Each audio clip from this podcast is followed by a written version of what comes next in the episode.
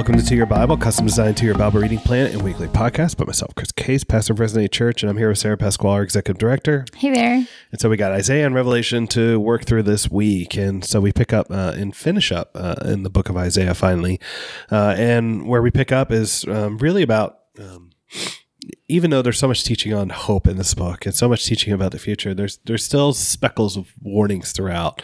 That yes, God's gracious, but He also still desires His people to live righteously. And um, fasting kind of function as a as a sort of a background theme through this chapter that uh, the people are trying to be pious, but God desires more than that, that they take care of the oppressed, that they show generosity, that they're fruitful. And, and what matters is not just simply religious practice, but a life of obedience that cares for people, especially those on the margins. And so um, there's there's sort of this promise that God circle back circles back on from from early in the book, uh, where God says, "Look, I'm coming and I'm going to destroy your walls." And now He's God saying, "Look, we're going to rebuild the walls, and and I'm going to rebuild the walls. And remember where you've been. Remember about disobedience caused, but let's let's restore. Restoration's coming. Uh, and once again, we get to focus on the Sabbath as well. We see a reiteration that God is not interested in empty rituals, but He desires faithfulness from the heart. He always looks at the heart, and our faithfulness is known through our actions. And um, you know, consider the conditions of our heart in all of this as we live out the heart of faith, which is displayed in humility and advocating and caring for the oppressed. God will answer our prayers and cries to be near to Him. God's presence can be found when we conform to His ways, and that is our true delight. Yeah, and Isaiah speaks about sort of the nature of sin that it sort of begats more sins, like the the the, the hatching of snakes and eggs, or the way, the way webs entangle us, and um, it ultimately leads to this picture of wandering sort of in the darkness and and begging for light, but stumbling through it. And that in that um, ultimately that the picture of how sin works is that we can't find salvation, and that, that because sins become so great, we just can't ever find our own version of salvation. Yeah, and this is, you know, this talks a lot about evil and oppression here. And a warning to us is that apathy about justice is usually a sign of deeper heart problems. Um, and and so God answers that uh, of yes, you can't solve your sin problem, but but I will, and and I can. Um, and God will dress in righteousness and vengeance, and um, there's a sense of judgment and restoration in those things, and and those who repent will be forgiven, and sort of um, this, this future promise once again, He will put His Spirit into the mouths of His people. We're given a messianic promise here. There is no justice and there's no truth uh, in the world, and those who walk by truth are considered to be prey. So God Himself will bring salvation from His own arm. And this is Christ, who was full of grace and truth and became the prey of the enemy, but redeemed us in the midst of it. And so that that hope is there. That as much as darkness is sort of all over, God's light will rise amongst uh, uh the people of Israel, and God will remind, um, "Hey, look, my, my wrath was temporary for you guys, but I'm coming a time where I'm going to raise you up. The nations are going to take notice, and there's uh, very much this very future orientation to some of the language here, where um, there'll be a total and complete peace, a restoration of all things will take place. Um, language that ultimately gets reiterated in Revelation, where like the sun and the moon are no longer needed things like that. This passage is such a gift, and there are other passages like it too, or such an encouragement. As we live as exiles in a world that is ruled by wickedness and evil, we get a glimpse here of what our eternal kingdom and inheritance will be. It'll be full of goodness and peace and righteousness, and God's rule and glory will be so bright that it's going to illuminate our skies instead of the sun and the moon. And this gives us strength to persevere because we know how good our future will be. Yeah, and then Isaiah 61, which we pick up on plenty in the New Testament. Certainly in Luke, Jesus literally reads this passage out loud, uh, and then everybody is not happy with him. Uh, Jesus quotes or refers to this, I think, in some of the parables. Um, and this idea that there's this year, year of Jubilee that's supposed to come for God's people. And um, ultimately, that's supposed to happen every 49 years, and it hasn't been happening. And Jesus is sort of ushering in, hold on, um, uh, um, he, she, he is coming to do this great reset of the people in, in a way that um, is bringing about what God originally has designed things to be. And, and he, God loves righteousness and establishes this permanent covenant with his people forever. And so Jesus saying all these things is so uh, integral uh, when he picks up on Isaiah 61. And this chapter ends with the imagery of being clothed in salvation and righteousness. And it's such a good connection to the theme of clothing that we see through all of scripture from God clothing Adam and Eve in animal skins in Genesis 3 to promises of being clothed in righteousness. We are reminded that all of our salvation and covering comes from God and is not because of our merit, but because of God's mercy and loving kindness. And so there's a significant change coming, and uh, to this to the state that even uh, Israel will have a new name, which gets it to one of the letters from uh, Revelation. But as though God were sort of marrying His people, He's going to give them their new name as His as their husband and them as His bride. And there's going to be people that remind God of these promises, and that the people should prepare the way for this great movement of God. In this section, we get this image of a bridegroom rejoicing over his bride, and it's a comparison to God rejoicing over his bride, which is his church. It is a lot to take in to think of God loving as much as he does when he knows all we've done. But this takes us back to the previous passage. We are clothed in salvation and righteousness because of Christ. So God's heart can be filled with eager longing and love and commitment to us. Take a moment and just sit in this love and longing God has over his church and over his people. Even if it makes you a little bit uncomfortable, acknowledge acknowledging your shame and his love, it's worth it to sit in because so much of what we do flows out of understanding God's love for us. Yeah. And, uh, and then we get a little bit of a feels like departure, but it's reminding us sort of the power of God, that God's returning from the direction of Edom uh, and he's coming back to the land. And part of his robe is stained with the blood, of the destruction of the Edomites, just to remind the people of like God, God's will enact justice. And the Edomites were some of the worst in this process. Mm-hmm. I think this is continuing to follow the theme of salvation that we're reading about, but we see salvation in the form of warfare and battle all the way to death. and a reminder of the past that God has done this work in the past through Moses. He has delivered his people before, even in their rebellion, and God uh, brought them back. And the same is true now. Mm-hmm. Yeah. So we see it from Moses even to now and um, and there's still though a, a longing, uh, the sort of prayer for mercy from uh, God's people. That yes, like God is Israel's father, but they still fail to know Him, and without God's presence, they they know that they've been decimated in the past, and so they ask, like God, please don't take your presence away, please return to us. Um, but but recognizing that He's still the the potter, and they're still the clay, and there's sort of this this acknowledgement of that analogy again too. Yeah, Isaiah cries out that God would intervene, and Isaiah acknowledges Israel's sin, but asks the Father to step in. And I think these prayers, I mean, note how they are not just for Israel, but also for God's adversaries. Isaiah prays that all would see and know the glory of God. So, how can you include things like that in your prayers so that they're looking both inward to yourself, but also outward toward the world and the people around you? Uh, but God ultimately responds to the prayers here by saying, "Look, I, I, have not been absent, and I've been here, and I've been willing all this time to to forgive you if you would repent. I've been gracious, but but you didn't, and as a result, I had to deal with sin. And some of you were bad grapes, and some of you were good grapes. So I, I didn't destroy all of you, but um, he he speaks once again that that he will eventually restore this throne in Jacob. Um, but if they're going to keep seeking sorcery, divination, all these other things, that he wants nothing to do with them. Yeah, we see this picture of two different pathways. One pathway is seeking the Lord and experiencing the Lord's goodness and provision. The other pathway is one of arrogance and enmity with God, which is going to result in shame. And then we get a picture of just the full restoration of things, a mm. whole new mm. age, a new heaven, new earth, um, where there won't be violence and weeping and despair. All that things will be gone. Uh, certainly, uh, Revelation will pick up on that same theme as well. And as God promises this renewal and that all things will one day be restored, it kind of takes us back to Genesis 3 and the consequences of sin as well. Here we read about how there's going to be no more death and the chosen shall enjoy their work and there will no longer be enmity. And those all speak to the consequences that are laid out during the fall in Genesis 3. Yeah.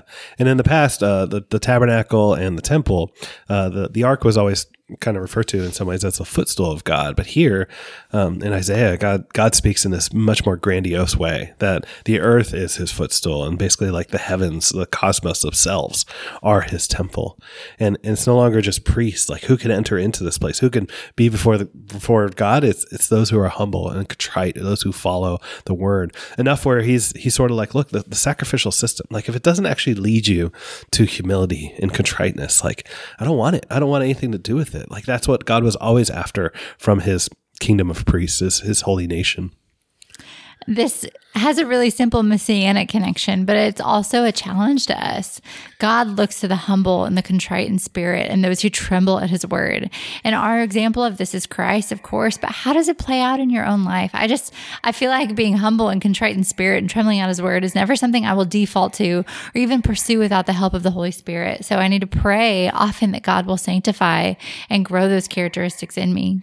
And then there's sort of the statement that look for, for new things to happen, like giving birth, the pain is usually comes first, and so um, that that that shouldn't be unexpected here. But then we're given sort of the promise that that it will happen, that that Jerusalem will give birth ultimately without going through these labor pains uh, to this new movement in some ways. We see a final reiteration of God's goodness over Jerusalem and a call to rejoice at what will be in that city and what will be among God's people and then sort of the final sort of future that the, the, the, people will be flourishing like grass and the wicked will perish. There's a new heaven new earth drawn from people all over the earth this global restoration of all things. Uh, and there will be some sort of reminder uh, about those who have rebelled in the process as well. Part of God's goodness is to judge the wicked. And so the invitation is to turn from our sinful ways and receive the redemption of God, or Alternately, we can anticipate a judgment where we are not clothed in Christ's righteousness, but our own sin.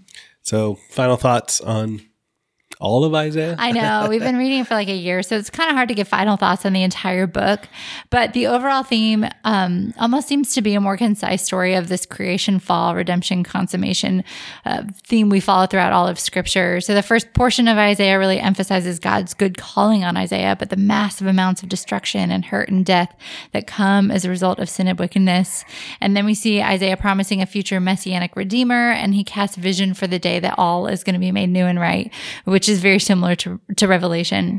So I, I honestly don't know that I have a personal application at this time, aside from asking God to continue to expand my understanding of his full character rather than just portions of God's character that I can make better sense of or am more comfortable with. Yeah, yeah. That, that first portion does exist, yeah, of, of a sort of warning and, and that God's going to destroy their vineyard if they don't they don't change. Then we get all the woes in the second reading we did, woes to the surrounding cities and, and Israel themselves.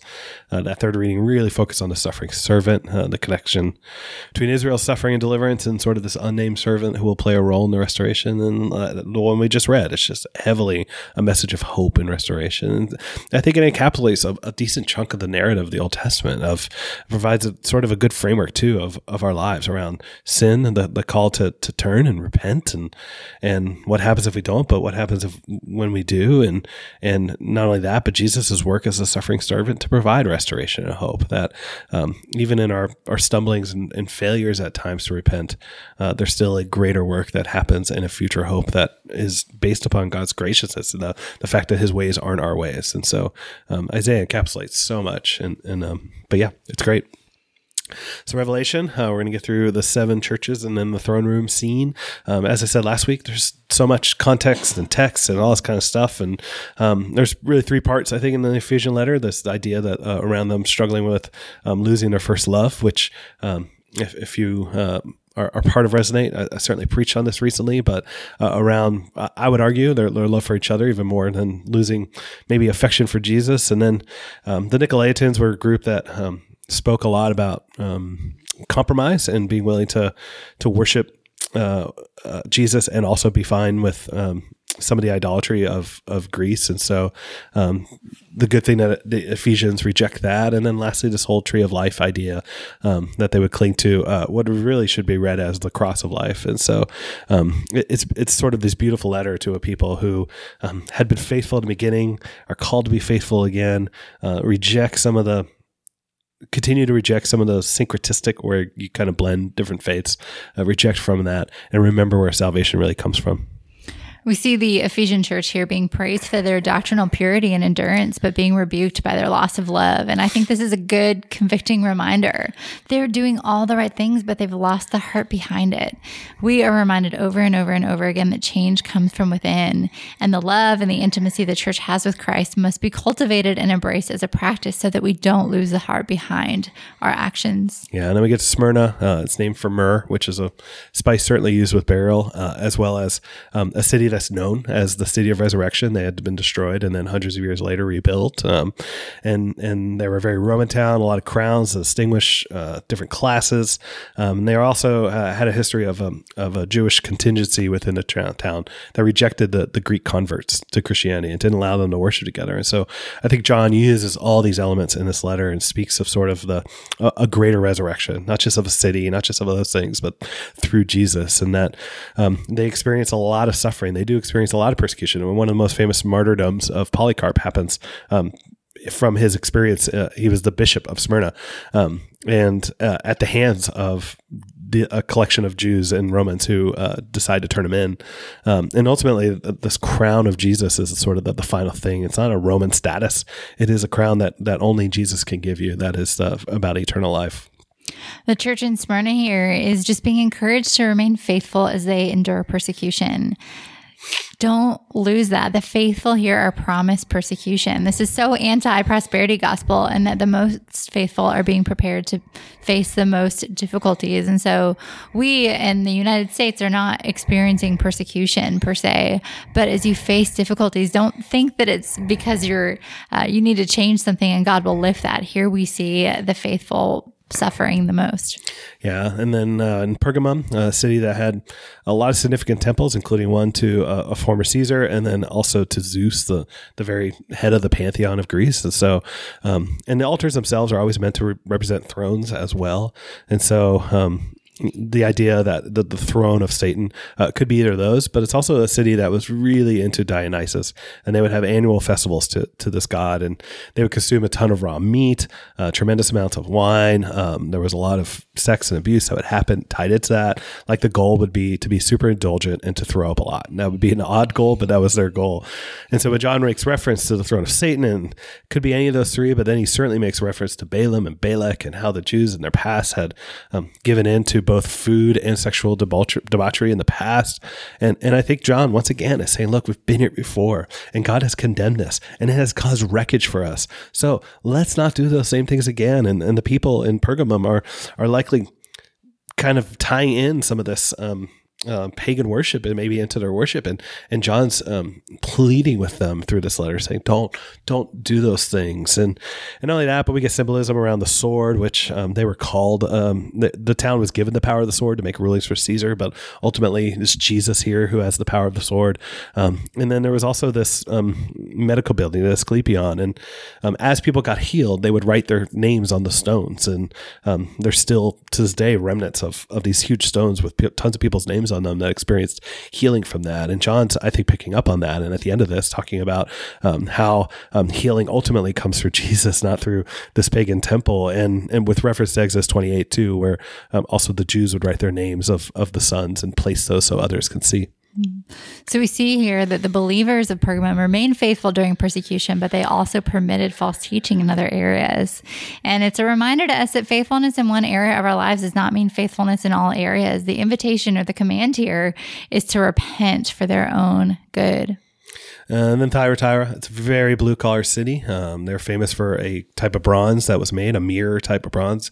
Uh, but they had a large number of work guilds, labor guilds, um, which work guilds um, would be considered almost like a, um, uh, uh, uh, uh, yeah, like guilds we would think of today, but almost like college fraternities and paganism all tied into that. They would have these huge feasts that were very paganistic and very debaucherous in, in practice. And so, um, but that the god of the sea was the son of Zeus, which is uh, the only time we hear son of God in this book, uh, really actually is tied into this, or at least in these seven letters.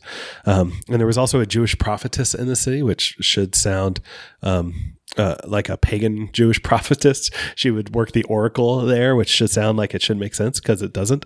Um, and, and, so uh, this idea of this Jezebel in the city is likely tied into this woman. Um, and John makes reference here to Son of God here. Um, this town centered around the Son of Zeus. There's Daniel references to the bronze and the guild work.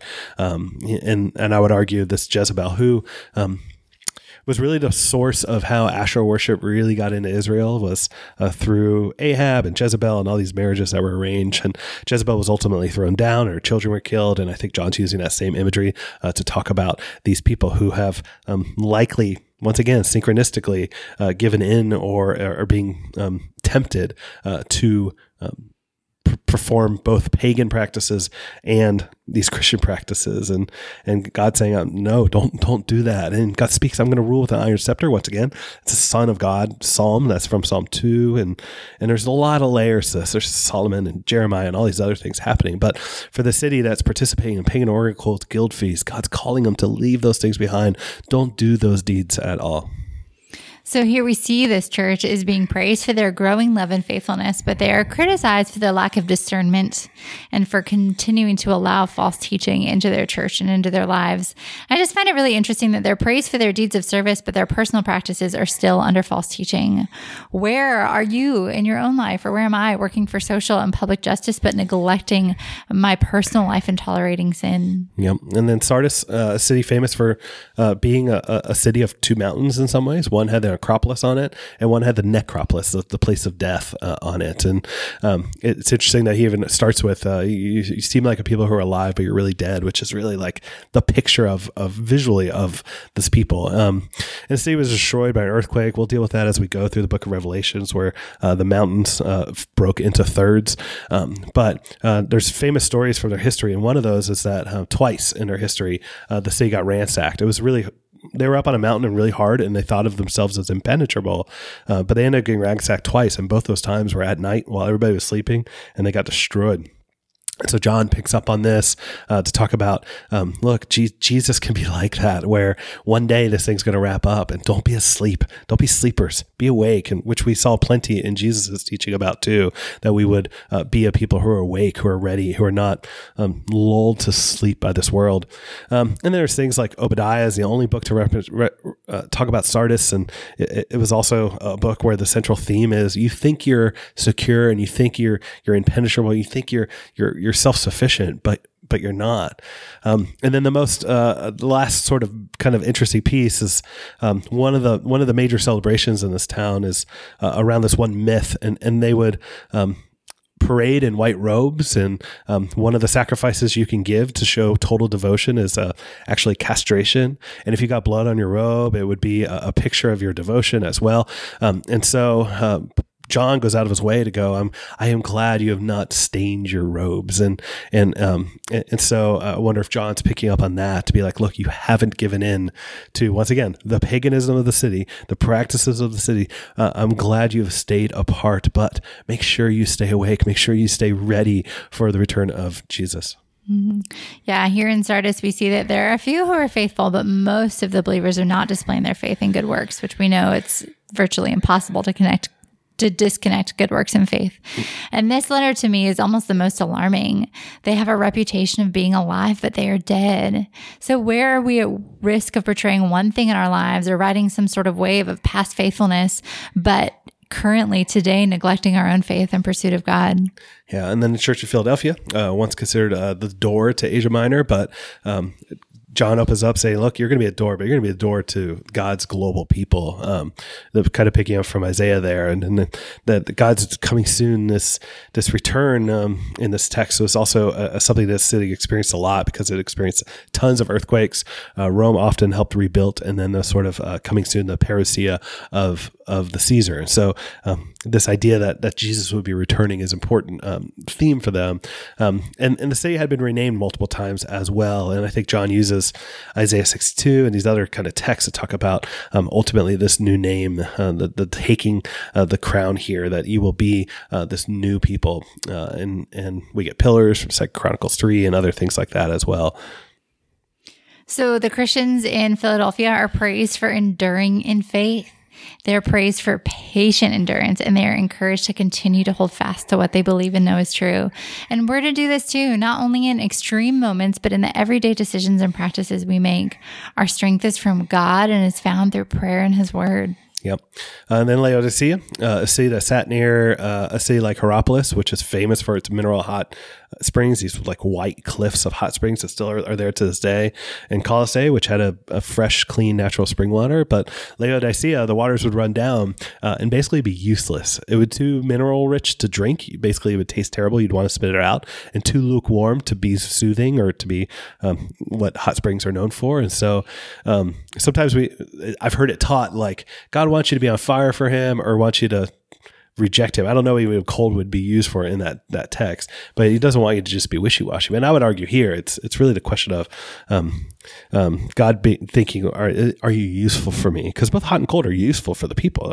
Are, are you useful for what God desires to to use you for? Um, the city was known for creating weapons too. Uh, a lot of Roman soldiers uh, stationed here for a long period of time, um, and and you were required that if they came knocking on your door, it was Roman law that you had to feed them and then send them on their way. Um, but Jesus is standing at the door to knock and, and then to sit and to fellowship and to and to, to be a part of your life. Uh, very different than a Roman practice who they would have just take and take and take and take, take and move on. Jesus stays to dine, to fellowship with us. A city known for salves, for blindness, black wool, all these sort of things are in the te- are in um, their history. And then Isaiah 55, 65, Proverbs 3, Hosea 12, Leviticus 18, Leviticus 20, all these things are quoted uh, within John writing through this section uh, to really teach that that they would not be apathetic, but actually learn from from their history and learn from the discipline of the Lord, that he loves you as a child, but there's discipline in the midst of it. Yeah, the, the church in Laodicea was likely very wealthy and they were also criticized for their spiritual immaturity that came because of their wealth. Their wealth made them apathetic because all of their needs were met. They didn't need God.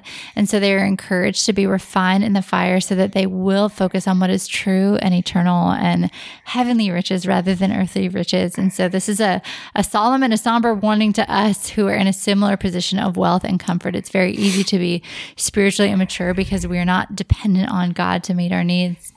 And then chapter four is a, a famous throne room of heaven kind of scene, and certainly uh, John is is picking up on themes from uh, Ezekiel and Isaiah and some of those moments where uh, uh, we are entered into the throne room of God. But uh, for here, there's there's all sorts of pieces of symbols. Um, if you had a Roman Advent, which would be the arrival of of of the Caesar, um, and and you're in Ephesus, and and he, let's say uh, you just built the gymnasium to Domitian, and he's entering through this gate on the outside skirts of town as coming in. He would be preceded by 24 priests representing the 24 legalized religions of Rome. Uh, he would arrive with, and they would have robes and golden crowns. Um, there would be songs. They would bring in all these statues and symbols to establish all over town. This town dedicated now as the capital. Um, and so uh, the symbols that we know are tied into Domitian are a lion and an ox. Uh, and then not only that, but he had all sorts of statues of himself made made. Um, he had, um, and then the eagle was always a representative of Rome. And so um, you have all of these images throughout this text. And not only that, but they would sing lyrics like Hail to Caesar Almighty, who was and is and is to come. And so, viewed in that cultural context, I, I think John is doing something really brilliant um, for his people to, to, to know and to see. Basically, like, look, I've, I've, I've seen into the throne room, or I've seen into um, who is on the throne. And and it wasn't it wasn't Domitian on the throne. It was Jesus on the throne. And actually, um, all all the things and, and his arrival uh, is going to be happening, and all the things that are even represent Rome are at his footstool. It is not Rome that's in power; it's Jesus that is really in power, and it's not the pomp and circumstance of this powerful ruler who is persecuting you. And I know times are hard, but but who is the true king in this moment is really Jesus. It's very subversion. It's like I've seen the throne of God, and Domitian's not on it it. And so um, it's a beautiful sort of pastoral moment, I think, for John to these people to say, yes, mm-hmm. you know, you know these symbols of all this power and stuff like that, but I've seen behind it, and who's really there is Jesus. What an encouragement to John in exile and to the persecuted churches that they can remember back to the other prophets like Ezekiel and Isaiah who had similar visions. We see God show up in his glory and power and might when his people are suffering. And so for us, when it feels like our hate, our faith is hanging by a thread or, or on the brink and that we could lose it all, we are reminded that God rules all and God rules forever. Yep. And Psalm uh, 18. We see David's prayer of final triumph when he overcame all of his enemies and saw his first words. David's first words were, I love you, O Lord, my strength. It's so good. Yeah, certainly some metaphors of Israel's history throughout this text, but this understanding of God as deliverer, and he was going to use power and miraculous means to, to sometimes accomplish his job or role. Psalm 119. We see a theme of fullness in this section, the whole heart crying out to God all time, morning and evening in prayer. The sum of your words is truth. God is all. Yeah, and I always appreciate some of the psalmists sort of calling God to sort of honor His own promises, and uh, it happens certainly here. It's almost like Elijah, like God, you, you've you've said you would deliver your your people from their enemies, and I'm asking you to do that right now. So next week. So, in the Old Testament, most of you know that God's name isn't actually mentioned in the book of Esther. So, how do you see him at work, even when his acts aren't specifically referenced? Look for his sovereignty and his promises there. And in the New Testament, just spend some time in the prayers and worship of God here. The imagery is rich, and these are passages of scripture that are to transform us as we meditate on it. So, don't just blow past it, but really soak in the truth of, of the honor and the worthiness due to God. Yeah, and as you read through Esther, um, think about how this book fits into the Old Testament. Like, why is it included? What might uh, it be there to teach God's people, so them and us, uh, about who God is and how we are really called to operate uh, in the world? And then in the New Testament, um, I'll attach a layout of the organization of um, Greco-Roman Olympic Games and sort of the the format because uh, see if you can catch what John may be doing, maybe in structuring and comparing and contrasting um, his arguments that he is building about who Jesus is even compared to this idea of of of the Olympics. And so, um, yeah, that's it. Thanks, y'all. Thank you.